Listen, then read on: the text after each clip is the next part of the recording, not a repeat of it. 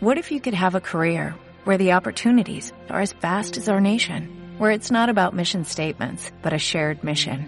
At U.S. Customs and Border Protection, we go beyond to protect more than borders, from ship to shore, air to ground, cities to local communities. CBP agents and officers are keeping people safe.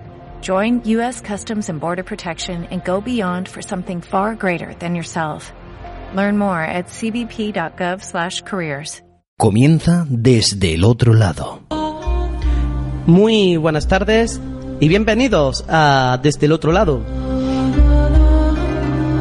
Mi nombre es Daniel Maya y estaré con vosotros estas dos horas hablando y comentando sobre el día tan especial que tenemos hoy, el día de Halloween.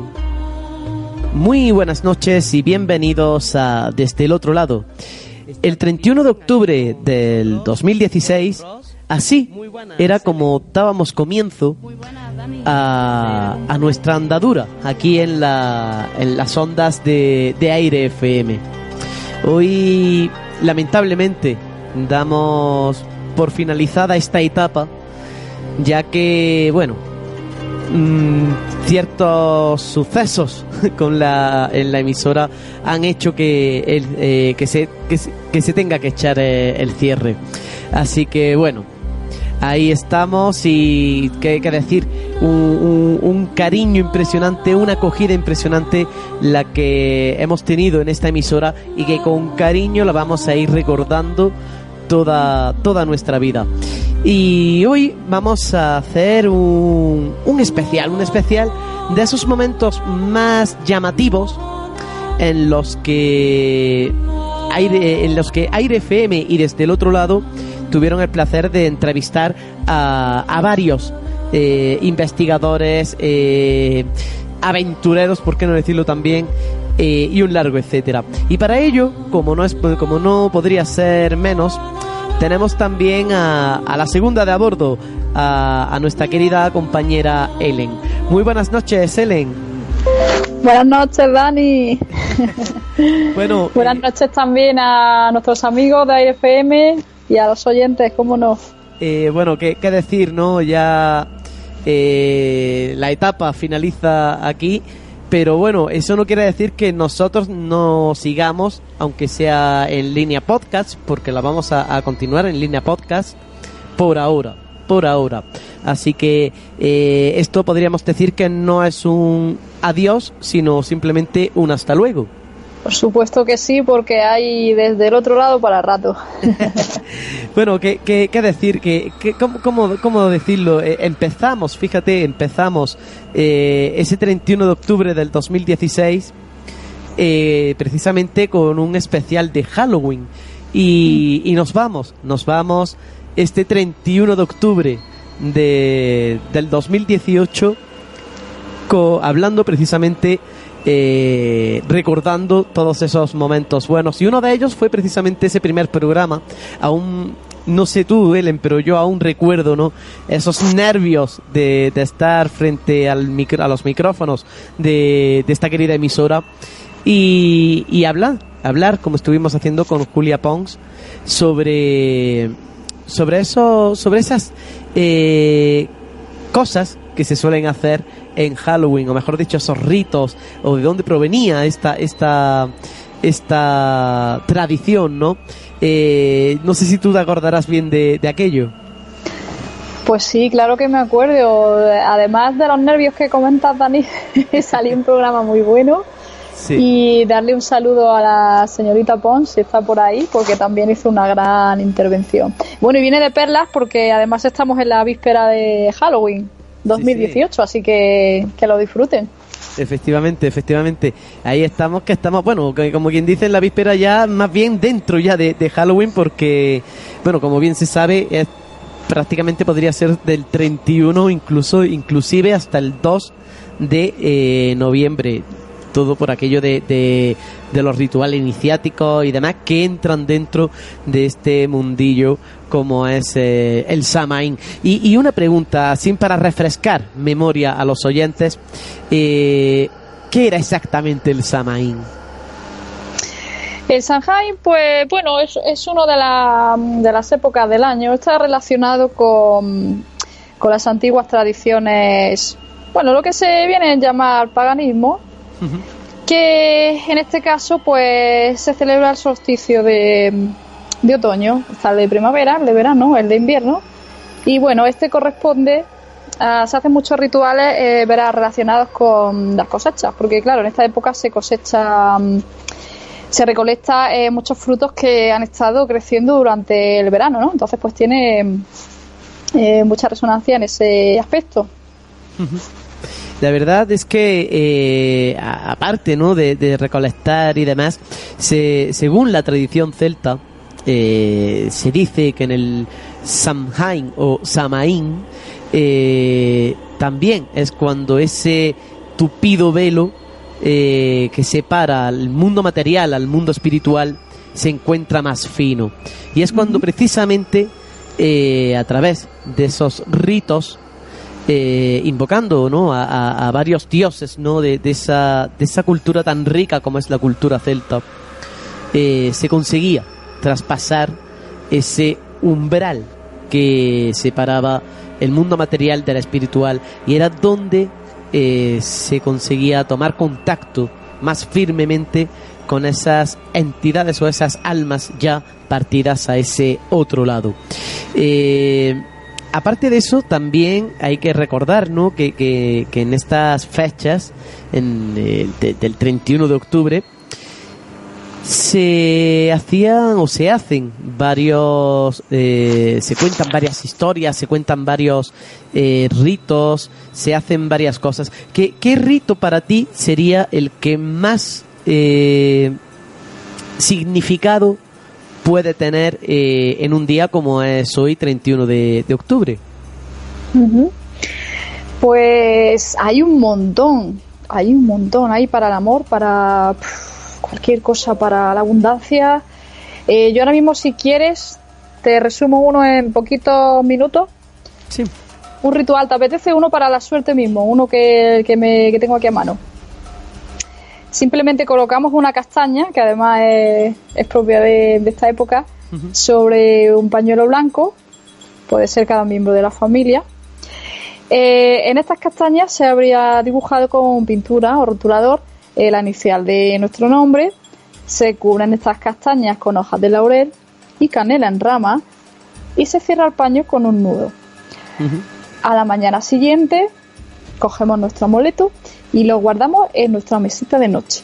Esta castaña se dice que proporcionará suerte todo el año, la podemos llevar, pues, bueno, exámenes, revistas de trabajo, eh, en fin, cada situación en la que cada uno le, le puede hacer falta.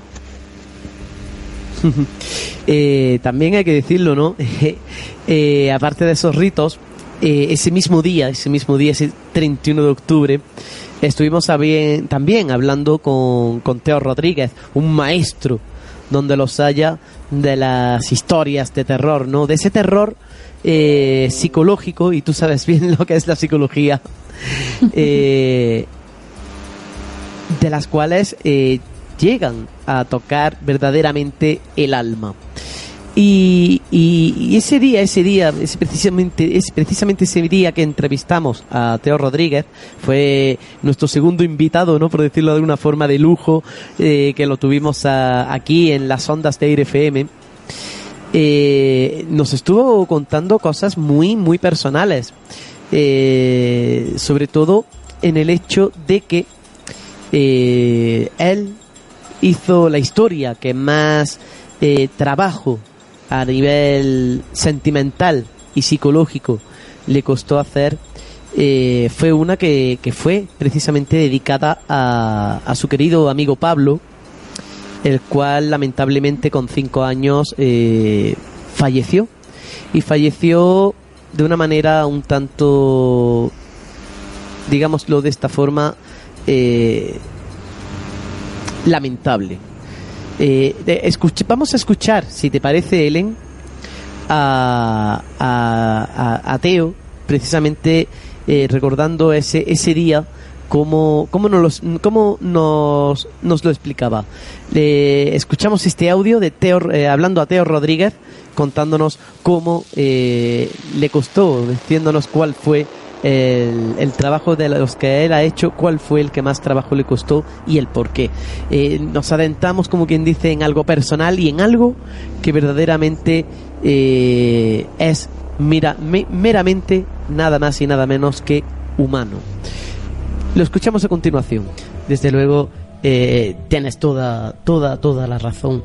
y la que más te ha costado, esa ha sido la que más te ha gustado, pero la que menos, es decir, la que más, por decirlo de alguna forma, le has puesto más impedimento o, como he dicho, más te ha costado llegar a, escribir mm, por ciertas razones. Eh, ¿Cuál podría ser? Porque mm, yo, por ejemplo, he dicho, ¿no? Anteriormente ciertos nombres de ciertas. Pero eh... costado, en qué, costado en qué sentido? En el sentido de que no difícil o porque a, un nivel personal me haya costado escribirla o contarla? A nivel personal. Mm. A ver. A nivel personal, bueno, hay, hay una historia que está relacionada con, bueno, cuando yo era pequeño, tenía cuatro o cinco años, tenía mi mejor amigo, eh, vivíamos en el mismo bloque y bueno, pues éramos un, carne, un carne, siempre juntos. Eh, Pablo se llamaba. Entonces, bueno, pues mm, de un día para otro, un día para otro, pues eh, por la mañana yo iba, a buscar a Pablo, pues, pues me dijeron que, que no podía, que Pablo no había ido, que Pablo. Pues, bueno, Pablo estábamos jugando por la tarde, nos fuimos a casa y, esa misma tarde él llegó, bajó con su padre al camión, que era camionero, y en el mismo camión Pablo pues se murió repentinamente, con cuatro o cinco años. Entonces fue un golpe, pues imagínate, ¿no? Si ya nos cuesta a nosotros entender por qué una persona se va, una persona se muere, alguien que queremos. Imagínate para un crío de cinco años, ¿qué supone?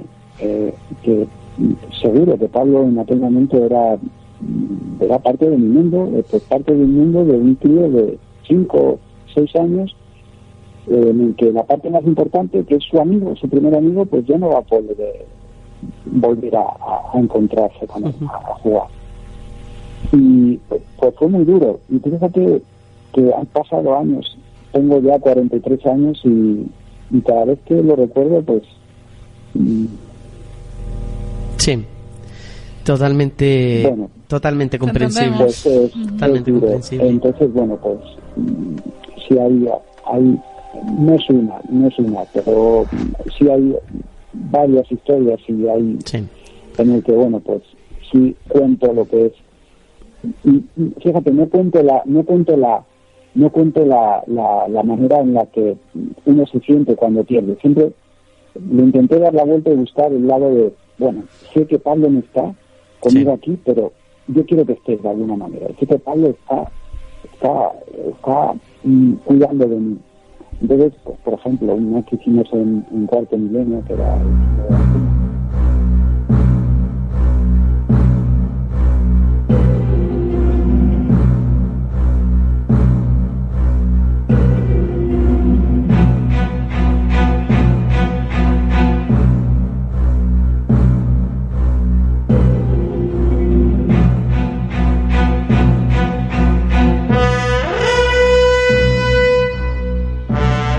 Yo hoy por hoy sigo escuchando a, escucho ese audio de ese corte de ese, primer programa y la verdad que, que, se, me sigue poniendo eh, los pelos de punta de ver la, la lo, simplemente lo, humano, lo humano que es eh, nuestro amigo Teo. No sé tú qué opinas al respecto. Pues exactamente igual que tú. Fue, fue una entrevista muy emotiva y además me hizo mucha ilusión porque a Teo lo llevaba escuchando muchos años en, bueno, en diversos programas y, radios y tal. Y la verdad es que fue un placer tenerlo aquí con, con nosotros y es una de las entrevistas que recuerdo con más cariño, además. Sí. Sí, la verdad, la verdad es que fue, fue emotivo, fue emotivo. Sobre todo en esa parte, ¿no? Eh, esta, esa, esa parte que ese corte de audio que hemos puesto, en el que se escucha a él eh, contándonos, ¿no? el por qué y cuál fue la, la historia que, que más eh, trabajo a nivel emocional le costó, le costó crear. Y, bueno, ese, ese fue el primer programa, ¿no? Ese primer programa, esos primeros comienzos, esos inicios en los que empezamos aquí en Aire FM y, bueno, mm, la verdad que fue todo, todo un placer. Luego vino, vinieron otros, otra serie de, de, programas, programas en los que estuvimos hablando de, de Marte, de ese, de ese misterioso planeta, que ojo, hoy por hoy se están descubriendo muchísimas cosas sobre el gran planeta rojo, ¿verdad? Pues sí, eh, pues cada, no sé, cada mes, cada semana tenemos tenemos noticias, nuevas noticias. Sí, sí, las últimas así más llamativas es, por ejemplo, que dentro del planeta de, bajo tierra de, ese, de, de, este planeta nos encontramos con agua salada e incluso también agua dulce, que eso ya es todo un logro, es todo un logro porque eso daría muchísimo, muchísimo de qué hablar eh, si se llegara a encontrar algún tipo de bacteria o simplemente, simplemente eh, nos puede hacer pensar que en un pasado verdaderamente eh, en nuestro querido planeta vecino pues tuvo que haber vida, sí o sí. Sí, no me extrañaría nada y no lo descarto que se, que se encuentre. De hecho, me extrañaría que no lo hayan encontrado ya.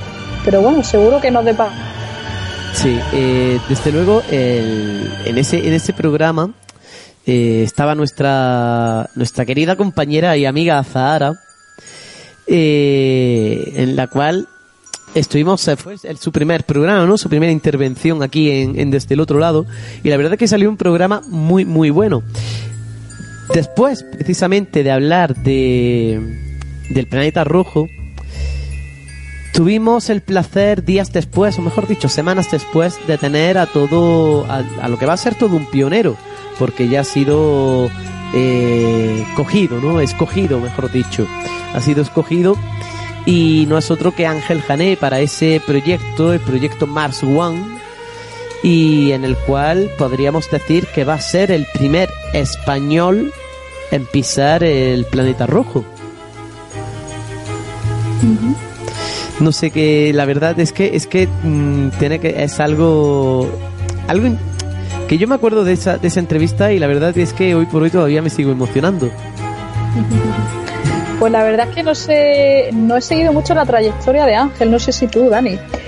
Yo sé, pero recuerdo, yo tengo que decirlo, la he seguido, la he seguido, pero someramente, es decir, mm, como también sigo a, Ángel ahí en Facebook y demás, pues que quiera o que no, siempre sale alguna noticia, siempre sale alguna cosilla, y parece ser que sí, que ya ha sido escogido, y bueno, a, la espera de que de que lo envíen simplemente para, para Marte. Que recordemos que este este chico viaja con billete de ida pero no de vuelta. No de vuelta. Sí yo lo que destacaría de, de esta entrevista era la ilusión que, que transmitía Ángel que aunque él sabe que sabía que no iba a volver y nos comentaba que, tenía 10 años para preparar a su hija para eso y tal, pues mm, a mí me transmitía mucha, mucha ilusión, muchísima, por, por este proyecto. Y, que cree en él y bueno, pues espero que todo le, salga bien. Sí, desde luego, desde luego, eh, yo me acuerdo de esta entrevista y fue algo que estábamos todos expectantes eh, en la eh, en la mesa de, del estudio de Aire FM estábamos todos expectantes escuchando atentamente cómo Ángel nos iba relatando el cómo cómo decidió meterse en todo en todo este en todo este berenjenal y, y cómo, cómo mm, las pruebas que les, le fueron haciendo tanto a nivel psicológico tanto físico y, demás. Eh, es más tenemos también un corte de audio eh, en el cual eh, Ángel escucharéis a, a, nuestra amiga Zara también, a nuestra amiga y compañera Zara, eh, hablando con él y cómo Ángel explica pues bueno esas esas pruebas o cómo él se decidió adentrar en todo este proyecto el cual hay que decirlo eh, y, disculpen por la expresión, pero es un viaje de locos, nunca mejor dicho. Hay que recordar que Ángel fue elegido, me parece que entre 200.000 candidatos, la figura de 200.000 personas. Eh, él, él, yo me acuerdo en la entrevista que él lo dijo, dice, él dijo como que estaba entre los 100 últimos candidatos Sí, sí, sí, 50 eh, hombres y 50 mujeres. En las últimas pruebas, así que, bueno, a ver, a ver eh, qué tal sale. Eh, y bueno, ya lo he dicho, parece ser que está escogido ya, que lo, han escogido y que bueno, que dentro de, unos, una década aproximadamente partirá hacia, hacia, hacia Marte, hacia nuestro querido planeta vecino. Y bueno, vamos a escuchar a, a Ángel cómo nos explicaba el cómo se vio metido dentro de, de, todo de todo este de toda esta temática. Lo escuchamos a continuación. Para hablar de esta experiencia, de cómo el proceso previo de preparación y de cómo estas personas han llegado a plantearse en dejarlo todo para irse a vivir al planeta rojo, vamos a hablar esta noche con Ángel Jané, el único español seleccionado para participar en la colonización de este planeta. Aventurero, curioso, amante de la astronomía y con alma de explorador, este catalán de nacimiento con pasaporte interestelar, este técnico de energías renovables que va a cambiar la oficina por el traje de astronauta y su afición al paracaidismo por la conquista espacial, está aquí con nosotros, al otro lado del teléfono y sin más preámbulos, le saludamos ya a todos. Buenas noches. Ángel Janel. Hola, muy buenas noches. Muy buenas noches. Bueno, pregunta muy buenas noches, ¿qué tal? Muy buenas noches. ¿Eres ya uno de los seleccionados? ¿Formas parte de este proyecto Mars One para ir a Marte? ¿O aún estás en fase de selección? Soy uno de los 100 finalistas en todo el mundo. El proceso de selección consta de cuatro fases y quedan las dos finales que se van a hacer este año, en el que elegirán a los 24 que ya serán los finalistas y esos 24 elegidos eh, firmarán un contrato y empezarán a prepararse durante el resto de sus vidas para esta gran odisea, ¿sí?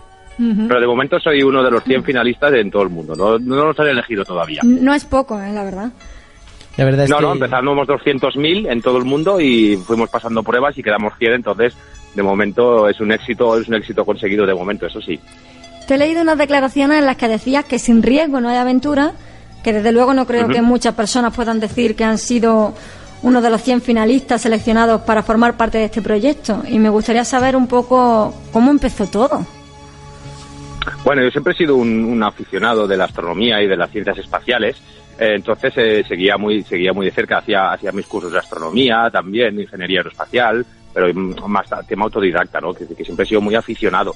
Entonces, cuando vi la noticia de este gran proyecto, una vez empecé a investigar que habían premios Nobel, que habían ex trabajadores de NASA y que era un proyecto serio, decidí apuntarme. Tampoco esperaba llegar tan lejos, ¿no? Pero lo que sí que es bueno es que para este proyecto no, no se necesita una gran, una gran titulación académica de ingeniería, porque eso lo van a tener durante muchos años, ¿no? Lo que quieren es un perfil psicológico, unas capacidades innatas que tenga cada uno, y eso cualquier persona de la calle lo puede tener.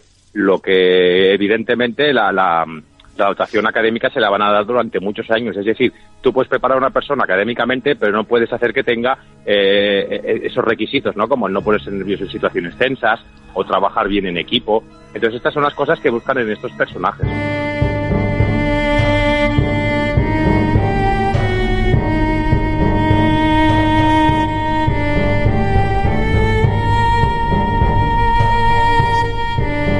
Desde luego, el audio no tiene desperdicio. Hemos escuchado cómo, cómo nos relataba Ángel toda, toda la, la temática de, cómo se vio metida en ella.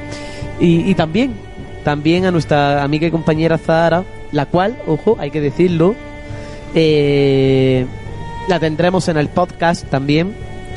Eh, y bueno, ya iremos dando información de cómo, de cómo irá surgiendo todo el tema, porque aprovecho también para decir de que dentro de poco, Elen, eh, nos vamos a ir a un lugar muy curioso, podríamos decir, y en el que eh, ha habido tiros y un largo etcétera, ¿verdad? Claro que sí, y esa hay que preparar a los oyentes que en esta nueva etapa, eh, desde el otro lado, pues vamos a tener ese tipo de sorpresitas, porque tengo entendido, Dani, que, mm, que quieres incluir eh, las investigaciones en vivo dentro de los programas. ¿No es así? Efectivamente, vamos a intentar, no va a ser siempre porque claro, eh, hay que tener mucho tacto y tener mucho cuidado con el tema de las investigaciones en vivo, puesto que, sinceramente, mm, son temas que, que pueden sorprender a, a los oyentes y son temas que las personas más sensibles o mínimamente sensibles pueden verse afectadas. Entonces, claro, eso tenemos que tratarlo con mucha mesura con, y, con mucho eh, cuidado precisamente para, para, para evitar esos eh, esas sorpresas. Pero hay que decirlo que vamos a intentar, no va a ser, como he dicho, no va a ser siempre, será de vez en cuando, pero vamos a ir a algunos, algunos lugares en los que han ocurrido cosas o simplemente eh, han ocurrido sucesos de extraña naturaleza. Y, el lugar al que próximamente iremos es uno de, ellos, ¿no? Efectivamente. Y oye, ya que has mencionado a Zahara, pues un abrazo muy fuerte para ella y esperamos tenerla con nosotros muy pronto por aquí. Por supuesto, por supuesto que la, tendremos por aquí pronto. Eh, bueno, mm, me están diciendo de este control que, tenemos que ir a, publicidad. Eh, vamos a escuchar unos cuantos consejos publicitarios. Y, nada, volvemos muy rápido, muy rápido y muy rápido y seguimos aquí en Desde el otro lado. En Aire FM desde el otro lado, con Daniel Maya y Helen Ross.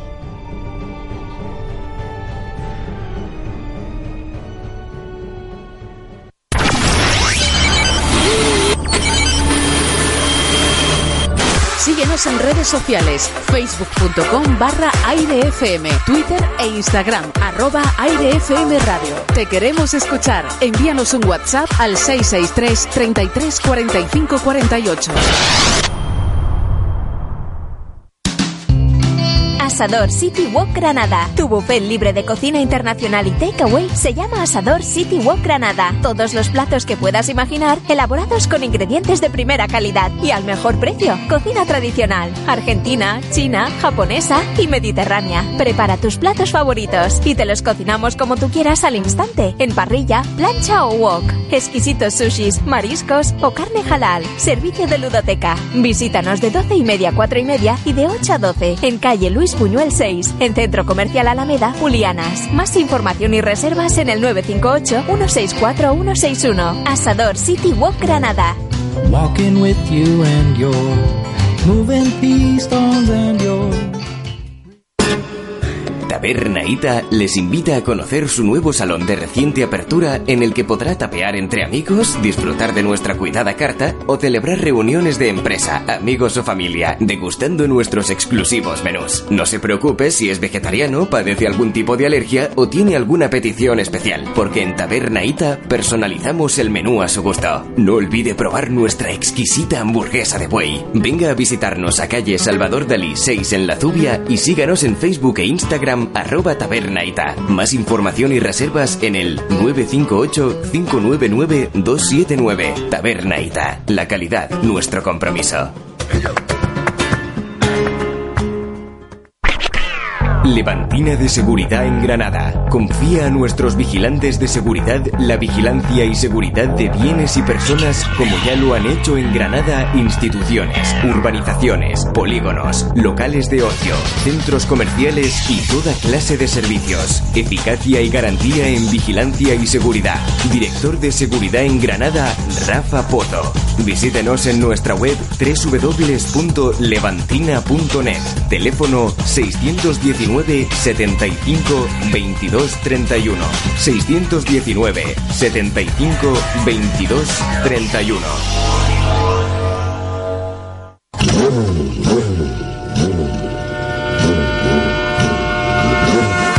Neumáticos y Talleres Morales, su centro del automóvil en Granada y Armilla. Neumáticos todas las marcas, mecánica en general, especialistas en alineación 3D y servicio pre-ITV. Compramos su coche averiado. Confíanos las revisiones periódicas de tu vehículo con la garantía oficial del fabricante. Trato personalizado. Visítanos en Granada, Avenida de América 26 y Armilla, calle Tierno Galván 30. Síguenos en Facebook Neumoza Granada. Teléfono 958 12 6909. Neumáticos y talleres morales. Profesionalidad y satisfacción al mejor precio.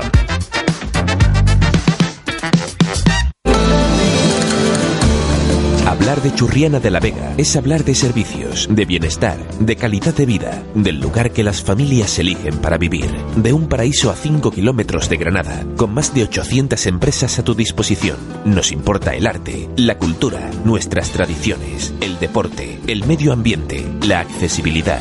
Nos importas tú. Bienvenidos a tu pueblo. Bienvenidos a Churriana de la Vega.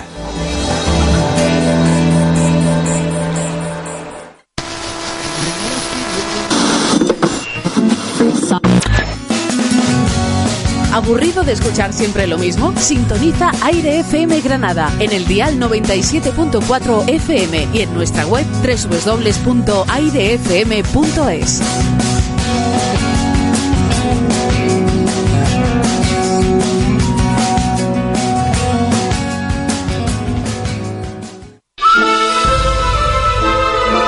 Si tienes alguna duda, pregunta o sugerencia, puedes remitirte a nosotros en desde el otro lado 2016 gmail.com o en nuestras redes sociales en Facebook desde el otro lado. Volvemos aquí a desde el otro lado después de esos minutos publicitarios que hemos tenido. Y, nada, que, deciros, que deciros que estamos expectantes, estamos deseosos, ¿no? De ir a esos lugares que, como hemos dicho, eh, van a, dar mucho, mucho de qué hablar. Eh, recuerdo ahora mismo una entrevista, por ejemplo, con, nuestro buen amigo Rafael Casares, eh, en la cual estabas tú también, Ellen. tuvimos el placer de, poder escucharlo hablar de sobre su libro de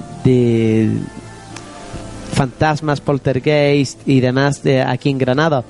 Y, lo cierto es que fue un programa también muy llamativo. Recuerdo ese caso eh, que nos comentó sobre el, la, en una de las, de las tantas calles estrechas que hay en el Bajo Albaicín, en el que se llegaba a aparecer una anciana en el hueco de las escaleras, que luego, eh, hablando con él, con Rafa eh, podía haber tenido varias interpretaciones ese, ese caso, como también el caso de, del, del Carmen de la Victoria, el Carmen de la Victoria ahí en la cuesta del Chapiz, en el cual eh, llegaron incluso a verse cabezas flotantes. No sé si tú te acuerdas bien de esta, de esta entrevista. Pues eh, no me acuerdo bien al 100%, pero ahora lo vamos a recordar, lo vamos a volver a escuchar. Lo de las cabezas flotantes sí me acuerdo, Dani, porque fue un dato muy llamativo, la verdad. Sí, sí, la verdad es que este, este, este Carmen hoy día pertenece a, a, la, a la Universidad de Granada y, y en él, pues, eh, Fermín, que era como se llamaba el protagonista de, de la historia, mm, vivió ciertos sucesos en los cuales eh, dejarían a más de uno, vamos a decirlo así, con ese toque de humor, tocaete, ¿no? Y, Petrificado. Efectivamente. Eh, uno, así, mm, porque no hemos podido recuperar ese corte de audio, pero sí es cierto que, hablando con él, uno de los sucesos que tuvo Fermín fue eh, el ver, que también es muy común, ojo, es muy común dentro de la, de la fenomenología paranormal, el, tener ese cambio brusco de temperatura, más conocido como termogénesis, es algo muy común. Y precisamente después de esa termogénesis, estando él solo en su habitación, pudo ver a dos figuras dos entidades, las cuales iban vestidas de época. Y según cuenta Rafael en su libro, eh, Fermín llegó incluso a escuchar cómo estas entidades estaban discutiendo entre si le apagaban la luz o, o no a este chico que vivía en este, en este Carmen. Finalmente la luz se apagó, él se asustó muchísimo y, y bueno, su hermana intentó quitar hierro, hierro al asunto diciendo que había sido ella, que le había gastado una broma, etcétera. Pero al parecer eh, Fermín no, no llegó a, a creerla al 100%. Pues poco tiempo después, precisamente Fermín fue cuando vio esa cabeza flotante y aparte luego también una dama blanca eh, pasearse por los jardines de, de, este Carmen, el Carmen de, de la Victoria. Eh, es muy recurrente y muy común el encontrarse esta clase de apariciones. Hablo refiriéndome a esa dama blanca porque mmm, unos cuantos metros más abajo tenemos el, el ¿El Museo Arqueológico? Museo, el Museo Arqueológico, efectivamente. Recientemente museo... reabierto, por cierto. Sí, eh, efectivamente, hace poco lo, lo, lo, hicieron su reapertura. Y bueno, también hay una historia escondida.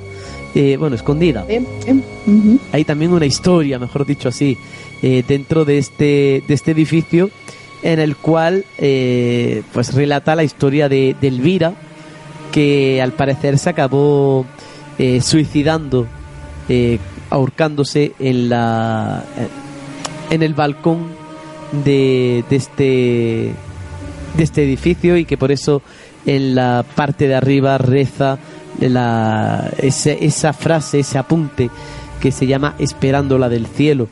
Uh -huh. La verdad. Fíjense, fíjense si pasan por allí porque se ve, se ve de camino a, al Paseo de los Tristes, se ve perfectamente.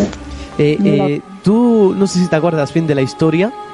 Uh -huh. eh, puedes comentárnosla un poquito y vamos, vamos a ir hablando, ¿no? Vamos a ir intentando desgranar un poco todas estas cosas porque es muy, muy, muy interesante el hecho de que en ese mismo lugar, eh, después de que apareciese esta figura blanca, habiendo una persona enferma por haber contraído un virus bastante fuerte eh, en un hospital, que hay que decir que los virus y bacterias, etcétera, que se contraen en los hospitales son prácticamente eh, inmunes a los medicamentos. Y esta persona que enfermó, estando en su puesto de trabajo, al parecer se le apareció esta, esta, esta imagen, ¿no? De esta chica vestida de blanco, de Elvira, y eh, automáticamente se recuperó de esa enfermedad, no, no teniendo absolutamente nada. Esta historia la contaba Rafael Casares sí, también. Sí, esta historia la contó Rafael. La, sí. La contó uh -huh. Rafael. Habló con la, la testigo. Uh -huh. Efectivamente. Es más, al parecer es que eh, eran compañeros de trabajo incluso. Entonces, eh, es muy llamativo el ver cómo eh, el hecho de que una causa paranormal aparezca haga que una persona se cure. ¿Dónde podríamos meter esto exactamente? eso, eso, me pregunto yo. Pero sí, la, esta mujer, si no recuerdo mal, era una mujer de la limpieza, quizá, de allí de, sí. del museo. Sí, sí. Y en un momento, estoy hablando de memoria, ¿eh? Creo que paró de. Un momento de la jornada, paró porque se, se encontraba mal. Uh -huh. Y creo que incluso estaba como con unas décimas de fiebre ahí un poco y se le apareció esta presencia y, e intercambió algunas palabras con ella. Claro, porque lo curioso de esto, tú, ya que lo dices, es eh, el tema de la fiebre, ¿no? Porque muchos pueden decir, bueno, la fiebre tendría, tendría la fiebre subida, puede ser delirios, etcétera. Pero lo curioso es que se curara, vamos. Lo curioso, de, lo curioso de esto es que se curara. Entonces, eh, eh, ¿en qué sentido, dónde podríamos meter este, esta, este suceso? En fin, es algo que... La, la magia del más allá. Sí, sí, totalmente, totalmente. Y eso, como hemos dicho, ¿no? Es uno de esos lugares que tienen su encanto, tiene su historia. Y, y, vamos, totalmente recomendable que visiten el lugar no solamente por la historia oculta que hay en él, sino también por esos objetos del pasado que se encuentran en él, ya que es el Museo Arqueológico de Granada y merece la pena visitarlo al 100%. Desde aquí lo, lo recomendamos. También, eh, esto fue con Rafael Casares, tuvimos también una oportunidad de, de, hablar con él precisamente sobre eh, ese suceso como son como es como son y como es las sombras paralizantes y la parálisis del sueño. Este programa fue bastante mm, llamativo por el hecho de en el que tratamos estos temas, pero tanto desde un punto de vista mm, parapsicológico, o como diría nuestro amigo Santiago Vázquez, parapsicobiofísico, como un punto de vista más científico, es decir, cuando estamos ante sucesos, ante problemas de estrés, eh, mm, problemas de sueño, etcétera, nos encontramos con, con este fenómeno. Y también da la casualidad que también, muy posiblemente, eh, en un, a un nivel más, eh, digámoslo así, parapsicológico, también nos, lo, también nos lo encontramos. Y ahí empezamos a hablar de cómo podríamos diferenciar estos, estos sucesos. De hecho, eh, nada más, nada más empezar el, el programa, nada más entrar Rafael en antena, nuestra compañera Azahara eh, le comentó un suceso que le ocurrió a ella eh, en especial y fue cómo ella vivió en primera persona, estamos hablando de alguien de aquí del estudio que no es invención nuestra ni mucho menos, eh, cómo vivió ella ese, este fenómeno como es la parálisis del sueño. Eh, si te parece, Ellen, lo escuchamos y ahora mm, comentamos los, los aspectos. Por supuesto. Lo escuchamos a continuación. Hola, muy buenas noches, Dani. ¿Qué tal? Pues aquí estamos eh, preparando ya eh, eh, la temática que vamos a tratar, que desde luego no, no es poca cosa. Tan es así que estoy seguro que, que muchos de nuestros oyentes se sentirán identificados, dirán, eso me ha pasado a mí, pero no he querido contarlo, creí que solo me pasaba a mí, y puede en algún momento superar entre el 40 y el 50% de las personas que han tenido por lo menos en una ocasión una experiencia de las que vamos a hablar ahora. Pues sí. Por eh, supuesto, si alguien quiere llamar o contactar con, con nosotros para contar su, su experiencia, puede hacerlo. Vosotros mm, le, le podéis dar un lugar para, Sí, eh... de hecho, buenas noches Rafael, soy Azahara, una de las colaboradoras del programa.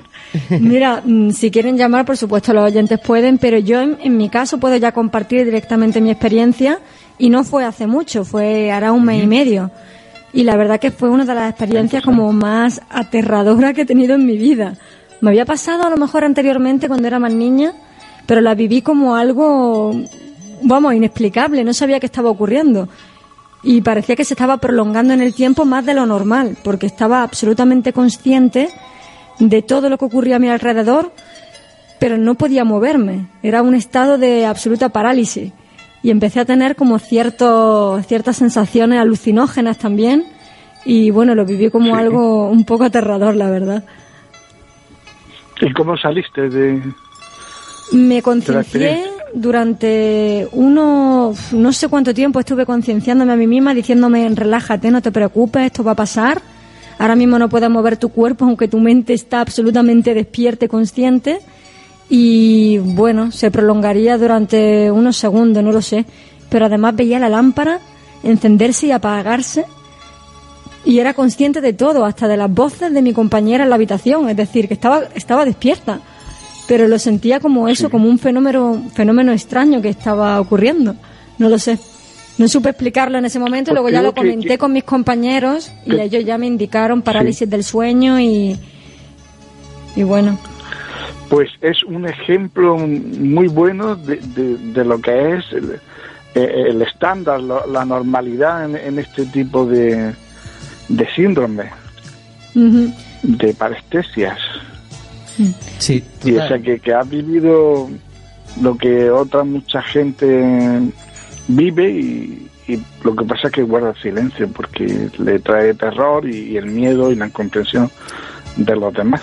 Yo lo he vivido en primera persona y me gustaría preguntarte si hay algún tipo de, bueno, supongo de, circunstancia que genere que ocurran estas cosas, la parálisis del sueño, que ocurra de manera más o menos frecuente en una persona, si padece estrés, si consume algún tipo de sustancia alucinógena, no lo sé.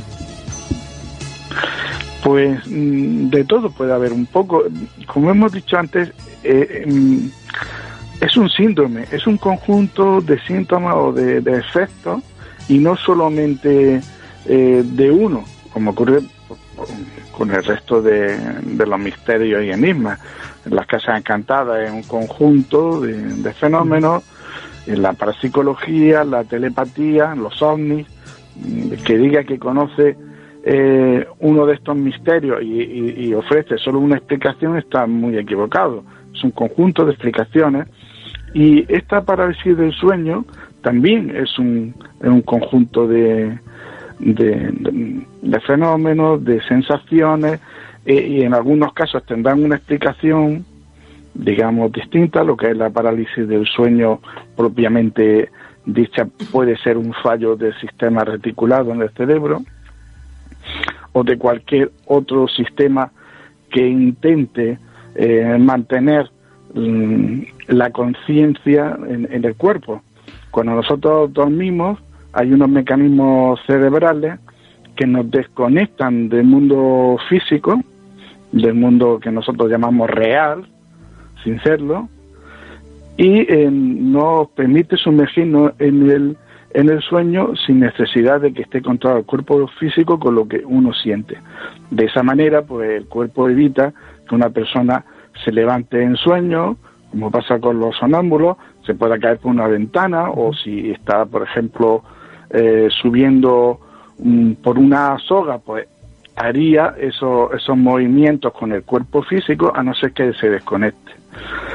Eh, en determinados mecanismos del, cerebro lo hacen y si no funcionan en algún momento o más de un momento, pues eh, ocurre que el cuerpo permanece despierto, perdón, el cuerpo, el cuerpo permanece dormido y la mente permanece despierta. No ha habido ese cambio simultáneo para los dos.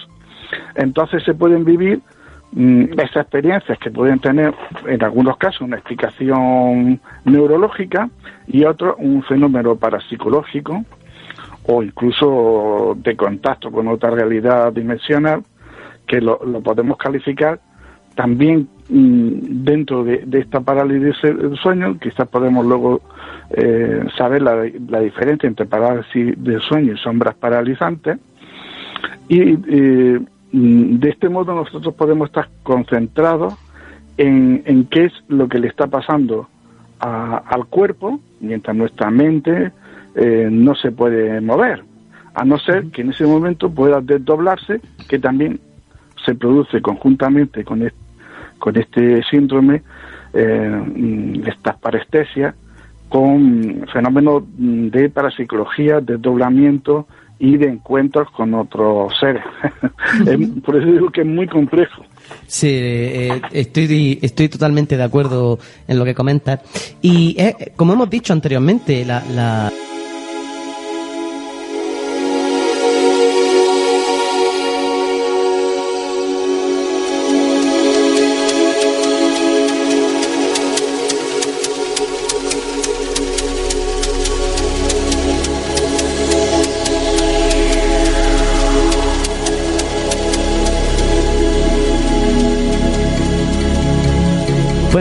como, como suelo decir, ahí es nada lo que nos cuenta nuestra, nuestra amiga Azahara. Y es curioso, es curioso eh, cómo Rafael le, le dijo a, ella claramente eh, que lo que había vivido en primera persona era todo un fenómeno de parálisis del sueño.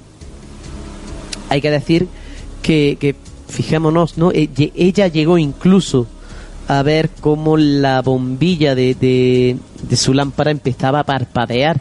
Es algo muy curioso porque en este aspecto, problema de salud o problema de que hay algo más en la habitación.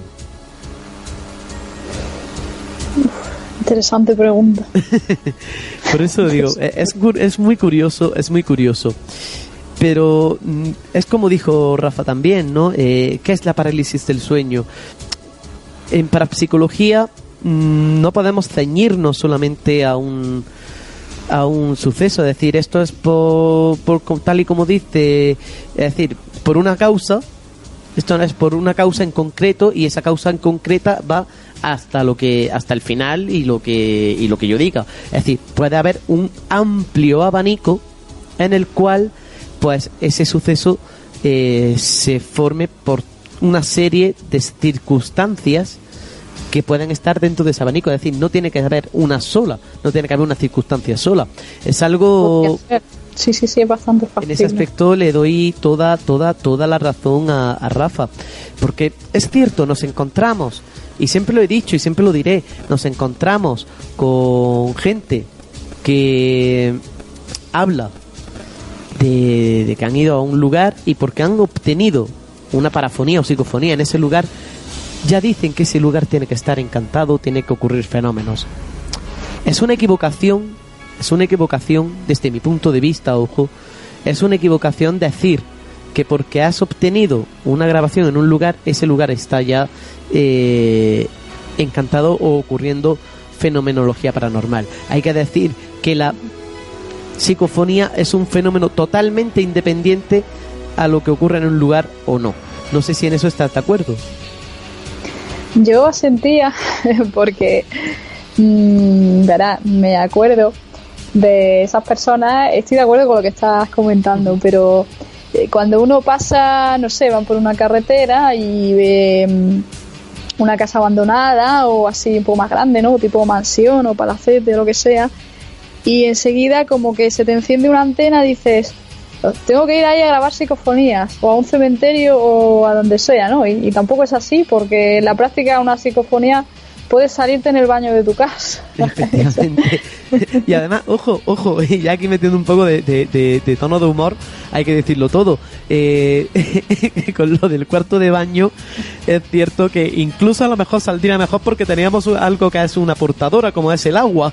Entonces, en ese, en ese aspecto, puede salir muchas cosas. pues sí. Y, bueno, ¿qué, ¿qué, decir? ¿Qué decir? Es, es que mm, es cierto lo que dices. Eh, eh, hay ciertos grupos que porque como has dicho ven una casa abandonada pues ya se, se meten ahí además fábrica cualquier cosa efectivamente sin saber verdaderamente lo que ocurre en ese en ese lugar y es algo que verdaderamente es una pena es una pena eh, en ese aspecto mm, pensar sobre sobre eso y bueno, otro, otra, otra gran entrevista que tuvimos fue con, con José Manuel Morales Cajete, eh, investigador de Córdoba, escritor e investigador de Córdoba, el cual nos estuvo hablando precisamente de los edificios encantados de Córdoba. Y me quedo con uno en especial, eh, sobre, eh, sobre, todo con uno en especial, y ese es el edificio de Filosofía y Letras de, de la Universidad de Córdoba, en el cual se llegaron a obtener eh, verdaderas eh, parafonías que tenían ojo, que hemos dicho, pero ahora fíjate lo que son las cosas. En muchas ocasiones las parafonías en ciertos lugares nos dan pistas de lo que ocurre en un lugar, aunque es un fenómeno totalmente independiente. Y en este caso, en este caso, en, en, en la en la, en la Facultad de Filosofía de Filosofía y Letras de, de Córdoba ocurrió así. Eh, se llegaron a escuchar en donde estaba situada la, la morgue, porque aquello hay que decirlo, aquello eh, fue un hospital, en fin. Pues como ya sabemos en todos los hospitales nos encontramos una historia truculenta o nos encontramos pues ciertos suicidios y ciertas cosas que la verdad eh, dejan marcado marcado un lugar. Y en este en concreto en la donde estaba situada la morgue la antigua morgue nos encontramos con una serie de voces que verdaderamente eh, pueden llegar a poner eh, los pelos de punta. Voces de, de, niños gritando y que al parecer estaban eh, en la pared, precisamente en la pared, de como si estuviesen emparedados. Es algo que mm, es algo truculento, es algo truculento. No sé si tú qué opinas al respecto de, de, de este caso. Sí, sí, sí. Bueno, Córdoba es que yo los que me conocéis sabéis que le tengo mucho aprecio a Córdoba. Sí. tuve la oportunidad de vivir allí unos años. Al igual que Granada, em, es una ciudad que también tiene mucho misterio, ¿eh? hay que decirlo, como no, nos contó este hombre. Y bueno, también decir, en un sitio que había cerca de donde yo vivía, la Facultad de Derecho, pues también ocurría eh, fenómenos paranormales que yo recuerde. Así sí, sí, también, la de Derecho, en la, de, Derecho, también estuvimos hablando con él sobre la Facultad de Derecho y, la verdad que, que fue fue algo interesante los sucesos que ocurrían alrededor de, de, este, de este lugar, puesto que se, bueno, desde apariciones, eh, movimiento de objetos y un largo etcétera, que bueno, que como referencia lo, lo decimos, pueden meterse en la página de Evox y ahí podrán encontrar precisamente ese programa en el que hablamos con, con José Manuel Morales Cajete sobre Córdoba. Y la verdad que como decimos eh, fue fue algo muy muy interesante. Eh, si algún perdón si algún cordobés nos, nos escucha o nos está escuchando eh, a ver si nos puede decir si Córdoba es la ciudad con más facultades encantadas. Porque claro, si ya tiene dos. Bueno, también, y, aquí rompo una lanza a favor de, Granada, también hay que decirlo, en Granada también hay muchas facultades en las que ocurren fenómenos, muchísimas, pero eh, ya sabemos que por temas eh, gubernamentales, etcétera, pues no, no se puede no se pueden sacar a la luz. Y es una pena ojo es una pena pero ocurren ¿eh? ocurren y fenómenos verdaderamente interesantísimos. Bueno algún, día comentaremos algo aunque no digamos nombres. Sí sí por supuesto lo, comentaremos lo intentaremos comentar. Eh, creo que volvamos a ahora en unos dentro de muy poco vamos a volver a, publicidad. Pero quiero eh, hablar precisamente cuando volvamos de la publicidad, de hablar precisamente de unos sucesos como son, que ya lo hablamos con nuestro amigo Santiago Vázquez, y es el fenómeno, y en, este, en esto creo que vas a estar de acuerdo, el fenómeno de la posesión. Mm. Vamos a intentar hablar sobre el fenómeno de la posesión y vamos a hablar de ello precisamente conforme volvamos de publicidad. Volvemos en unos minutos.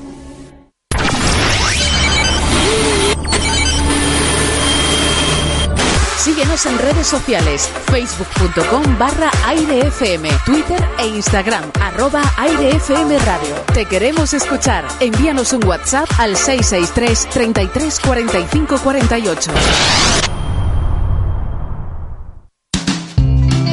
Asador City Walk Granada. Tu buffet libre de cocina internacional y takeaway se llama Asador City Walk Granada. Todos los platos que puedas imaginar, elaborados con ingredientes de primera calidad y al mejor precio. Cocina tradicional, argentina, china, japonesa y mediterránea. Prepara tus platos favoritos y te los cocinamos como tú quieras al instante, en parrilla, plancha o wok. Exquisitos sushis, mariscos o carne halal. Servicio de ludoteca. Visítanos de 12 y media a 4 y media y de 8 a 12 en calle Luis Buñuel 6, en Centro Comercial Alameda, Julianas. Más información y reservas en el 958-164-161. Asador City Walk Granada.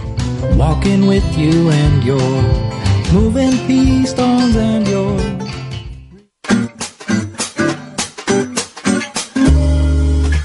Asesoría de Empresas Antonio Jiménez le ofrece soluciones integrales de asesoramiento fiscal, laboral y contable para su negocio. Más de 30 años en el sector nos avalan. Puede encontrarnos en calle Pedro Antonio del Arcón 73, octavo A o en nuestra web www.jimenezasesor.es.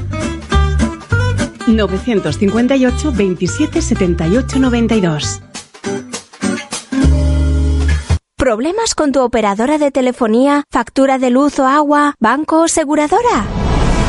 En Facua Granada te asesoramos y ayudamos a tramitar tu reclamación. Estamos en calle Fray Leopoldo de Alpandeire 6, facua.org barra Granada. Teléfono 958 26 24 65.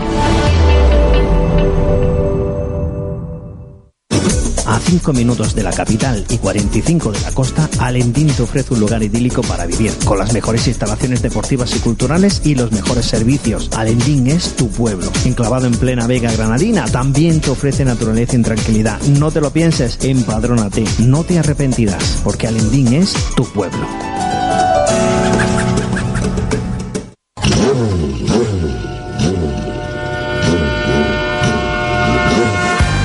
Neumáticos y Talleres Morales, su centro del automóvil en Granada y Armilla. Neumáticos todas las marcas, mecánica en general, especialistas en alineación 3D y servicio pre-ITV. Compramos su coche averiado. Confíanos las revisiones periódicas de tu vehículo con la garantía oficial del fabricante. Trato personalizado. Visítanos en Granada, Avenida de América 26 y Armilla, calle Tierno Galván 30. Síguenos en Facebook Neumoza Granada. Teléfono 958 12 6909. Neumáticos y talleres morales. Profesionalidad y satisfacción al mejor precio.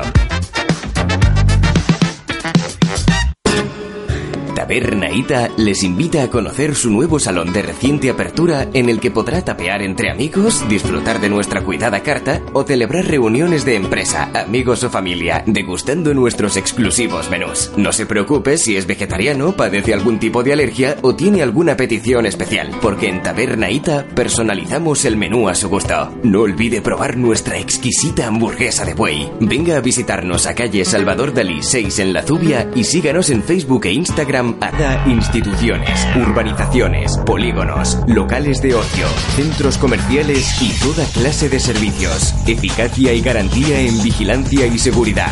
Director de Seguridad en Granada, Rafa Poto.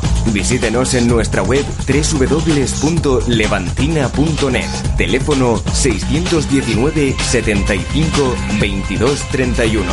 619 75 22 31.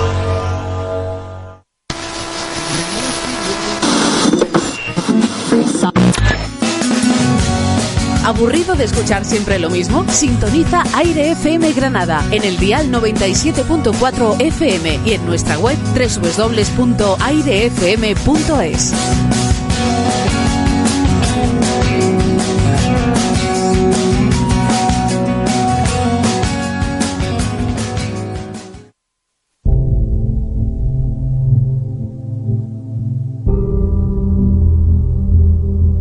Si tienes alguna duda, pregunta o sugerencia, puedes remitirte a nosotros en desde el otro lado 2016 gmail.com o en nuestras redes sociales en Facebook desde el otro lado. Y volvemos, volvemos a desde el otro lado. Una pena, ya se va acabando el tiempo y la verdad que, vamos a echar mucho de menos todo esto de, estar aquí en el estudio y de vamos, de vivir eh, este, esta experiencia como esta experiencia de, de, la radio. La vamos a echar en falta, la vamos a echar mucho en falta. Y bueno, como decía antes de, de, haber ido a publicidad, vamos a hablar un poquito sobre la eh, sobre el fenómeno de la, de la posesión y los exorcismos y demás. ¿Cuándo podemos decir que una persona está poseída? ¿Es enfermedad mental o simplemente hay una entidad que se apodera del cuerpo de, de alguien? Uh -huh. ¿Qué podemos encontrarnos aquí?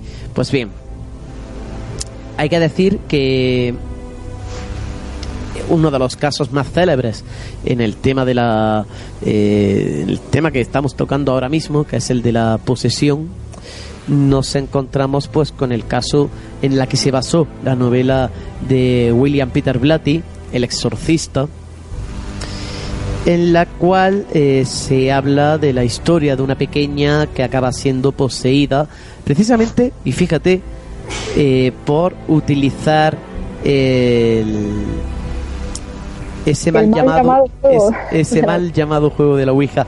Eh, ¿Qué opinas al respecto en ese, en ese sentido? ¿Puede ser una persona poseída por haber utilizado ese mal llamado juego? Pues podrías, podría ser. Podría ser, desde luego yo no lo descarto. Tenemos un caso muy reciente en este país y además vuelvo a, vuelto a estar reciente por haber salido en televisión, de hecho. y bueno, pues claro, es lo que decimos siempre. Cuando abrimos la Ouija mm, no sabemos lo que, lo que sale de ahí y cómo nos puede afectar. Pues sí, ahí estoy de acuerdo.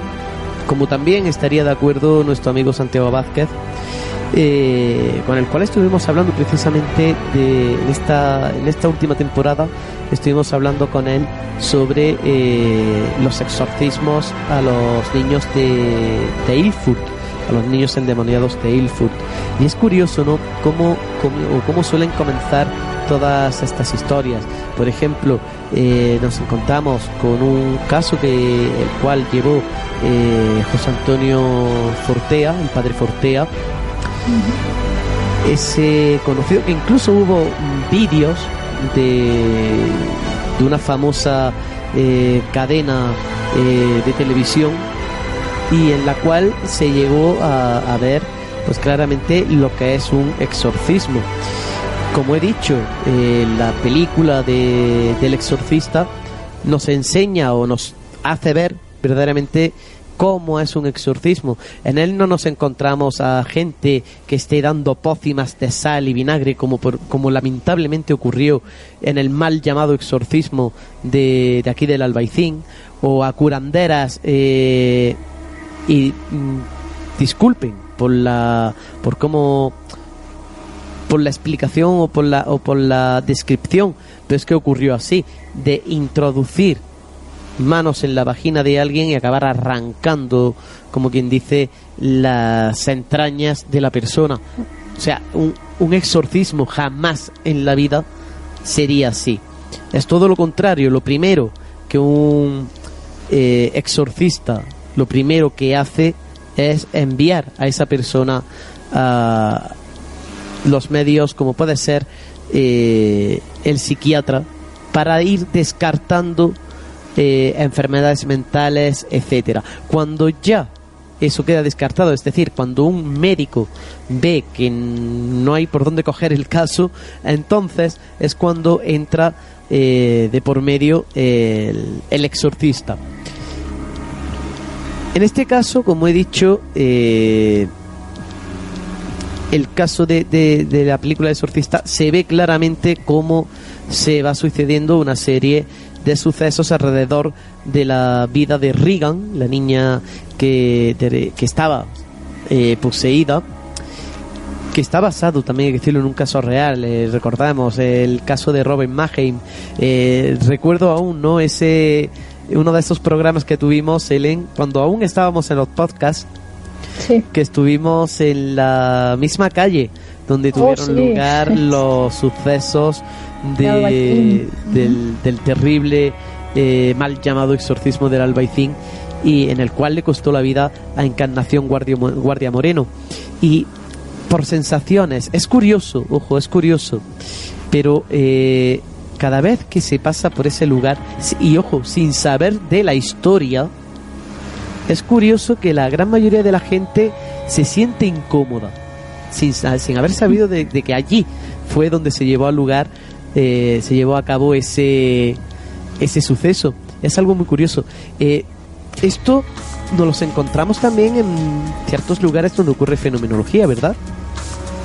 Sí, sí, eh, efectivamente, muy curioso e interesante lo que, lo que refieres, porque es cierto, a lo mejor una persona sin saberlo o estás en un sitio ha ocurrido algo y, y, se empieza a sentir mal, entonces se tiene que ir, le duele la cabeza. Y ya te digo, sin saber nada, y luego lo comentas, mira, aquí pasó no sé qué, y claro, ya, ya empiezas a, hacer asociaciones y puede ser... También hay que decir que no le pasa a todo el mundo, y claro, aquí podríamos decir que, hay unas personas más sensibles que otras, ¿no? Pero bueno, en líneas generales sí, yo creo que la balanza se inclina a, a que sí, aquí hay más personas eh, sensibles en este aspecto. Total, totalmente de acuerdo. Eh, me acuerdo, hablando precisamente de este caso, el cómo las personas, porque todo hay que decirlo, nosotros también eh, intentamos desmitificar eh, ciertos en varios casos que hemos hablado aquí en, en, el programa. Sin ir más lejos, en el último programa estuvimos hablando con David Cuevas sobre el famoso y ya tan conocido expediente Vallecas, en el que eh, los hermanos de Estefanía Gutiérrez Lázaro hablaron simplemente hablaron, esto hay que decirlo, es una entrevista, eso no significa de que se diga de que en el lugar no ocurría fenomenología. Yo desde mi punto de vista creo que se exageraron verdaderamente los fenómenos, aunque sucedieron, sucedieron ciertos fenómenos, pero se llegaron a exagerar. Recordemos, por ejemplo, el caso de, de más conocido con mayor eh, pruebas y mayor eh, información documental que hay al respecto, que es el caso Einfield, que también se, se llegó a ver como las niñas, por tal de llamar la atención, llegaron incluso a falsear alguna prueba que otra. Pero en ese aspecto nos encontramos con lo mismo en este caso, en el caso Vallecas, y es que al parecer los eh, hermanos de Estefanía pues hicieron ciertas cosas que verdaderamente no era un fenómeno paranormal, sino algo totalmente humano y totalmente eh, contradictorio a lo que se ha dicho sobre este caso. Yo ahí, y tengo que decirlo, rompo una lanza a favor de David Cuevas, puesto que ha tenido un gran valor a la hora de decir, pues mira, esto no es de esta forma, pues pues que la familia de, de Estefanía Gutiérrez Lázaro o los hermanos de, de Estefanía Gutiérrez Lázaro han dicho que no, que no fue que varias cosas no fueron sucesos paranormales, sino que habían sido hechos por ellos mismos. En este aspecto rompo una lanza a favor de él porque hay, como, como diría nuestro, nuestro eh, amigo Santiago Vázquez, o mejor dicho, como diría el profesor de nuestro amigo Santiago Vázquez, don Germán de Argumosa, eh, hay que tener amor por la verdad y creo que en este aspecto eh, David Cuevas ha hecho bien diciendo pues cierta eh, información que teníamos que conocer sí o sí. Y bueno, volviendo al tema de la, de la posesión, eh, precisamente con la de eh, Encarnación Guardia Moreno, el mal llamado exorcismo, exorcismo de, del Albaicín, aquí nos encontramos con que esta chica venía ya con un caldo de cultivo desde Francia, en la cual ella había participado en una serie de orgías y, había participado, pues bueno, en toda clase de, digámoslo así, de experiencias sexuales no, no muy normales. Pero eso en Francia, ¿no, Dani? Sí, sí, eh, todo aquello ocurrió en Francia mientras ella estaba trabajando en Francia. Al volver, ella se encontró, pues bueno, con que estaba, supuestamente ella decía que estaba embarazada y que ese esa preñez o esa criatura iba a ser pues fruto del mismísimo diablo. Luego a la hora de la verdad, cuando a, este, cuando a, Encarnación se le hicieron las las pruebas oportunas en la autopsia, se vio que ella no estaba en absoluto, eh, jamás había estado embarazada. ¿Cómo nos podemos encontrar a una persona aparentemente sana, y hablo en tema mental, ¿cómo nos podemos encontrar una persona aparentemente sana mentalmente que se, que se encuentra metida en todo, en todo este, en todo este embrollo?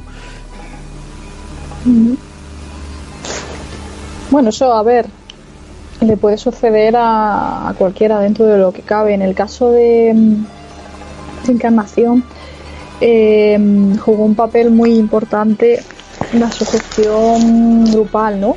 Que hubo las personas cercanas que tenía que, bueno, le, de alguna forma, tú corrígeme si me equivoco, eh, cuando ella contó esta historia, ¿no? Pues le siguieron un poco el juego y, ah, que estás embarazada, que te vamos a sacar ese retoño maldito y tal y cual, ¿no? Y digamos que así sucedió lo mismo en el de en el de Almansa, en el de, de Almansa, entonces es ahí es curioso, y perdona que te, que te interrumpa, es curioso cómo ese año, ese año de, de, de 1991 y 1990, en concreto 90 porque esto ocurrió en el 90 el de el de Encarnación.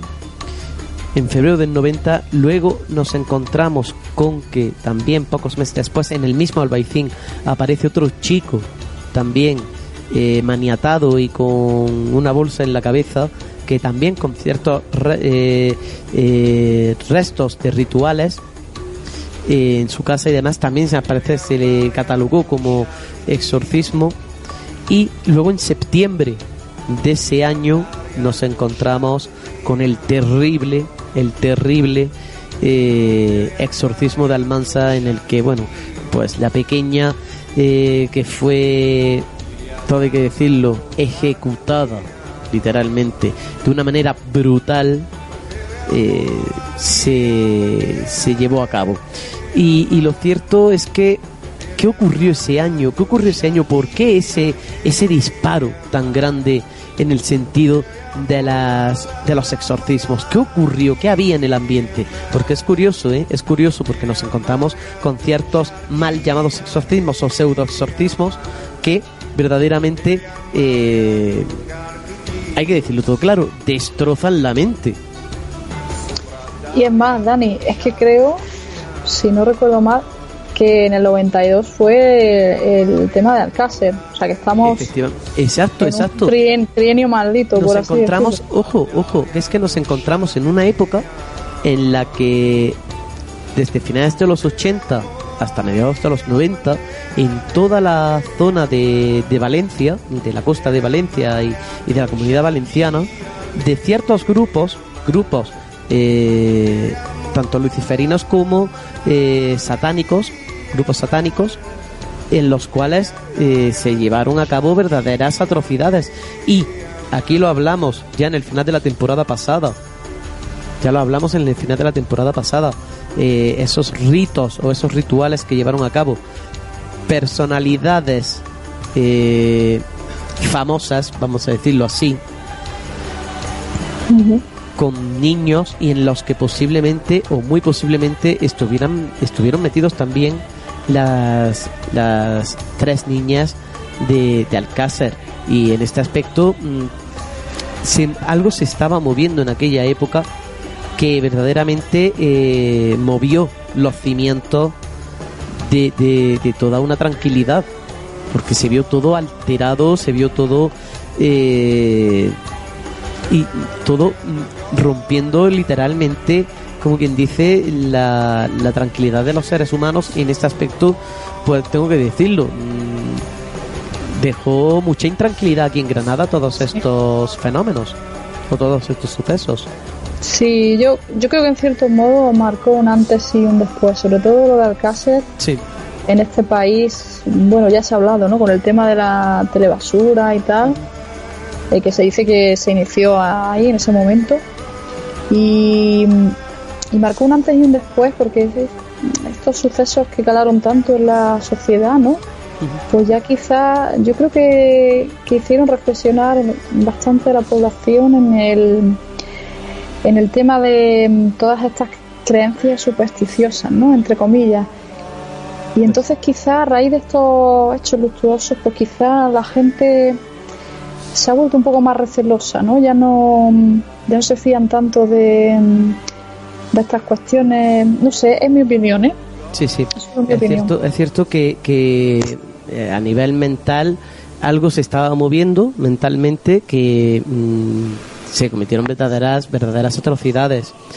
Sobre todo eso, siempre de por medio no hemos encontrado pues exorcismos, el diablo, en fin, una serie de cosas que eh, no dejan buen sabor de boca.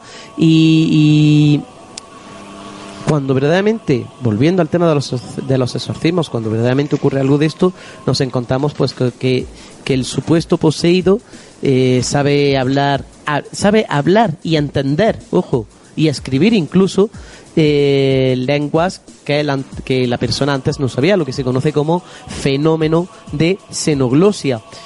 Nos encontramos con que la persona sabe cosas que están a punto de pasar o que han pasado, es decir, fenómeno de eh, precognición y fenómeno de retrocognición, todo ello sin tener conocimiento previo.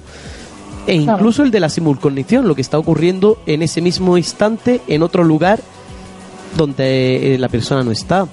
Es decir, nos encontramos pues con ciertas fenomenologías paranormales y ojo que todo hay que decirlo esos fenómenos eh, retrocognición simulcognición y precognición son los que se denominan fenómenos psi gamma es decir fenómenos que son eh, a raíz de la mente humana y en los cuales pues no, no tiene que ver nada físico, es decir, no tienen nada que ver los fenómenos sí capa, que son los físicos, el movimiento de objetos, etcétera.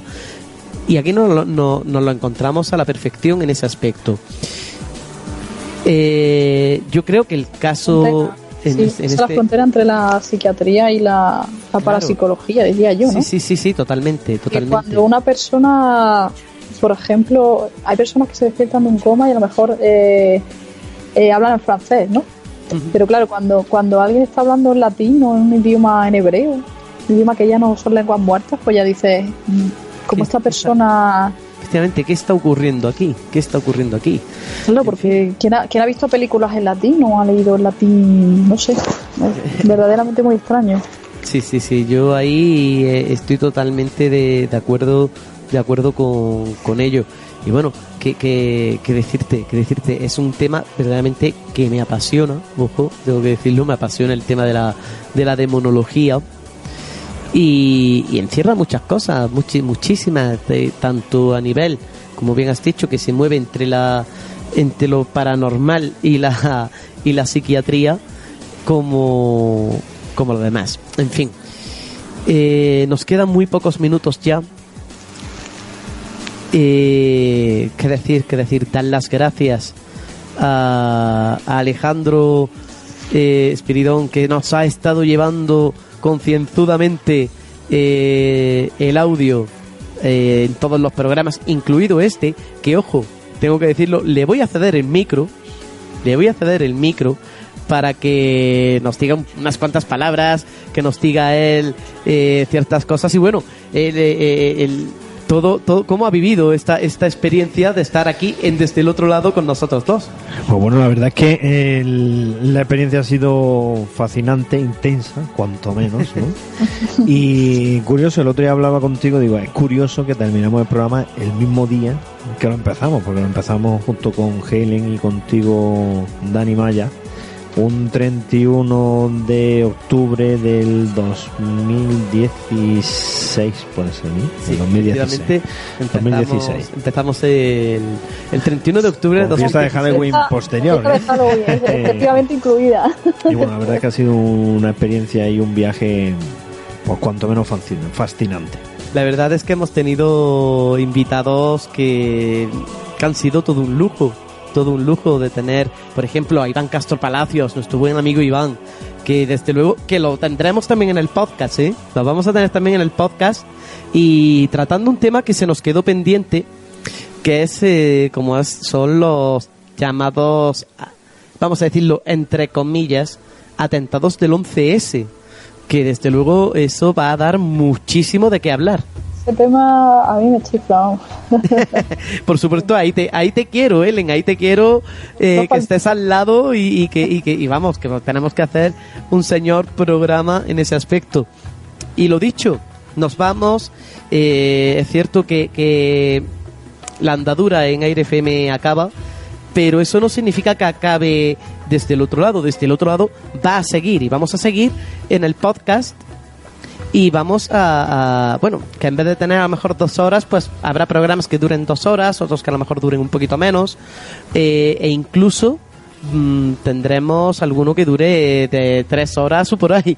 En fin, eh, dependiendo también de, del invitado, del invitado que tengamos, porque como ya sabemos hay invitados que eh, necesitan más tiempo para poder explicar porque son tantísimas cosas de las que hablamos y de las que se necesita, pues verdaderamente conferencias enteras para una sola pregunta. Y, la verdad, vamos a, yo creo que va a salir algo muy bonito y demás. Eh, por supuesto, lo digo, me quedo con la experiencia de haber estado en Aire FM, una experiencia mm, maravillosa mm, por todos los, lo mires por donde lo, se mire por donde se mire, me quedo con, eh, con una experiencia verdaderamente maravillosa de, de, haber estado, pues bueno, con un compañerismo increíble y bueno, cosa, vamos, como se suele decir, no nos ha faltado ni lecho de hormiga. De mi parte, un abrazo muy fuerte también a la casa de Aire FM, que nos ha acogido estas dos temporadas. Mucho cariño. Otro abrazo para ti, Dani, y otro abrazo para toda la audiencia, ¿vale? Y nos vemos en el podcast. Perfecto, Ellen. Nos vemos en el, en el podcast. Un fuerte abrazo. Hasta luego. Hasta luego. Y, bueno, ¿qué, ¿qué, qué, decir? ¿Qué decir? ¿Qué decir? Nuestra compañera Ellen, que aunque todo hay que decirlo, en esta última temporada no ha podido participar mucho, pero bueno, ahí la hemos tenido, ¿eh? La hemos tenido, la hemos tenido en, eh, en, ese, en ese punto álgido, como puede ser la línea telefónica, y que ha participado en muchísimas cosas. Como he dicho, volveré, nos, nosotros vamos a volver dentro de poco porque tenemos que verdaderamente eh, ir preparando pues toda, todas las temáticas y preparando todos los detalles técnicos y demás para poder empezar a hacer el podcast. Y la verdad que yo creo que va a salir algo algo bonito algo bonito y bueno poquito a poco irá, irán surgiendo las cosas, irán, iremos haciendo eh, que, que todos estos eh, temas que tratamos aquí, pues como suelo decir, los vamos a intentar llevar a vuestros hogares de la mejor manera posible. Decirles que simplemente eh, nos, nos podrán encontrar en iBox nos pueden seguir en, en Facebook, en la página de Facebook, eh, simplemente poniendo desde el otro lado. Ahí verán un logotipo con un muñequito en azul y, ahí pueden seguirnos. Como también nos pueden seguir en, en Twitter, en, desde el otro lat y al final acabando con un 2 y, bueno, qué deciros. También, ojo, se me olvidaba, se me olvidaba, en el correo electrónico, por si quieren eh, comentarnos cualquier eh, duda que tengan, cualquier eh, vivencia que hayan vivido, cualquier caso del que quieran que, de que, tratemos, pueden comunicarse con nosotros en, desde el otro lado, 2016, escrito con número, arroba gmail.com. Y bueno, eh, yo creo que, esta experiencia, este viaje por las ondas de radio en Aire FM ha sido todo, todo, todo un placer. Y, bueno, decirles que les esperamos, seguiremos ahí, volveremos dentro de poco y como digo, les esperamos aquí en Desde el otro lado.